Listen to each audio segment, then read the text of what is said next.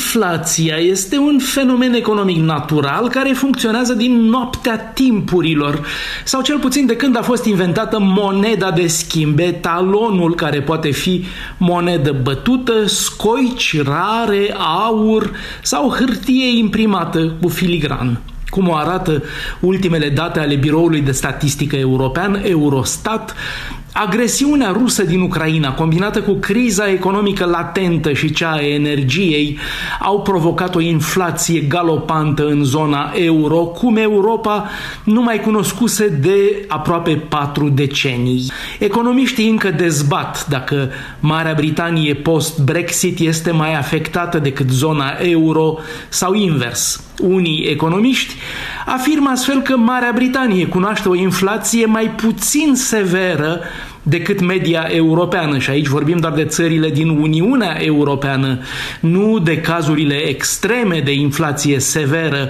care sunt Turcia și Republica Moldova sau în Uniunea Europeană țările baltice, mai ales Estonia. Adevărul este că cifrele din cadrul grupului G7 arată pentru Marea Britanie o dureroasă inflație de 9,4% pentru luna iunie, însă cifra poate fi înșelătoare. În primul rând, o mare parte din țările din G7 se află într-o situație similară. Inflația în Statele Unite este de peste 9% și în Germania de 8,2%. În realitate, inflația britanică se situează actualmente sub cea din Uniunea Europeană, unde media a fost de 9,6 în luna iunie.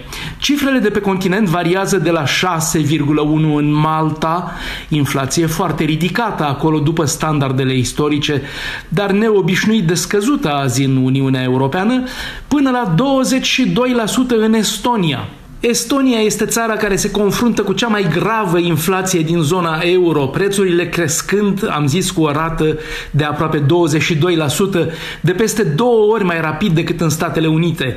Estonia și vecinii săi baltici reprezintă actualmente exemplele extreme ale presiunii prețurilor care mătură Europa, confruntată cu o provocare nemai văzută de 40 de ani încoace. În final, sunt și cei care spun că fenomenul inflației e absolut natural și deci imprevizibil vizibil pe termen lung. Răposatul economist John Kenneth Galbraith obișnuia să spună că economia nu e o știință. Dacă ar fi fost, atunci toți economiștii ar fi bogați, întrucât ar intui dinainte evoluția piețelor. E același raționament ca în cazul metodelor de ghicit. Dacă ghicitorii ar prezice într-adevăr viitorul, ei n-ar mai trudi vânzându-și talentul pe câțiva bănuți. Așa încât, dincolo de discursul lor pretențios, economiștii ghicesc statistic la fel de mult cât o simplă vrăjitoare, numai că aceea când se înșeală nu ruinează jumătate din planetă, ba pe deasupra știe să vindece de, de ochi. Bruxelles, Dan Alexe pentru Radio Europa Liberă.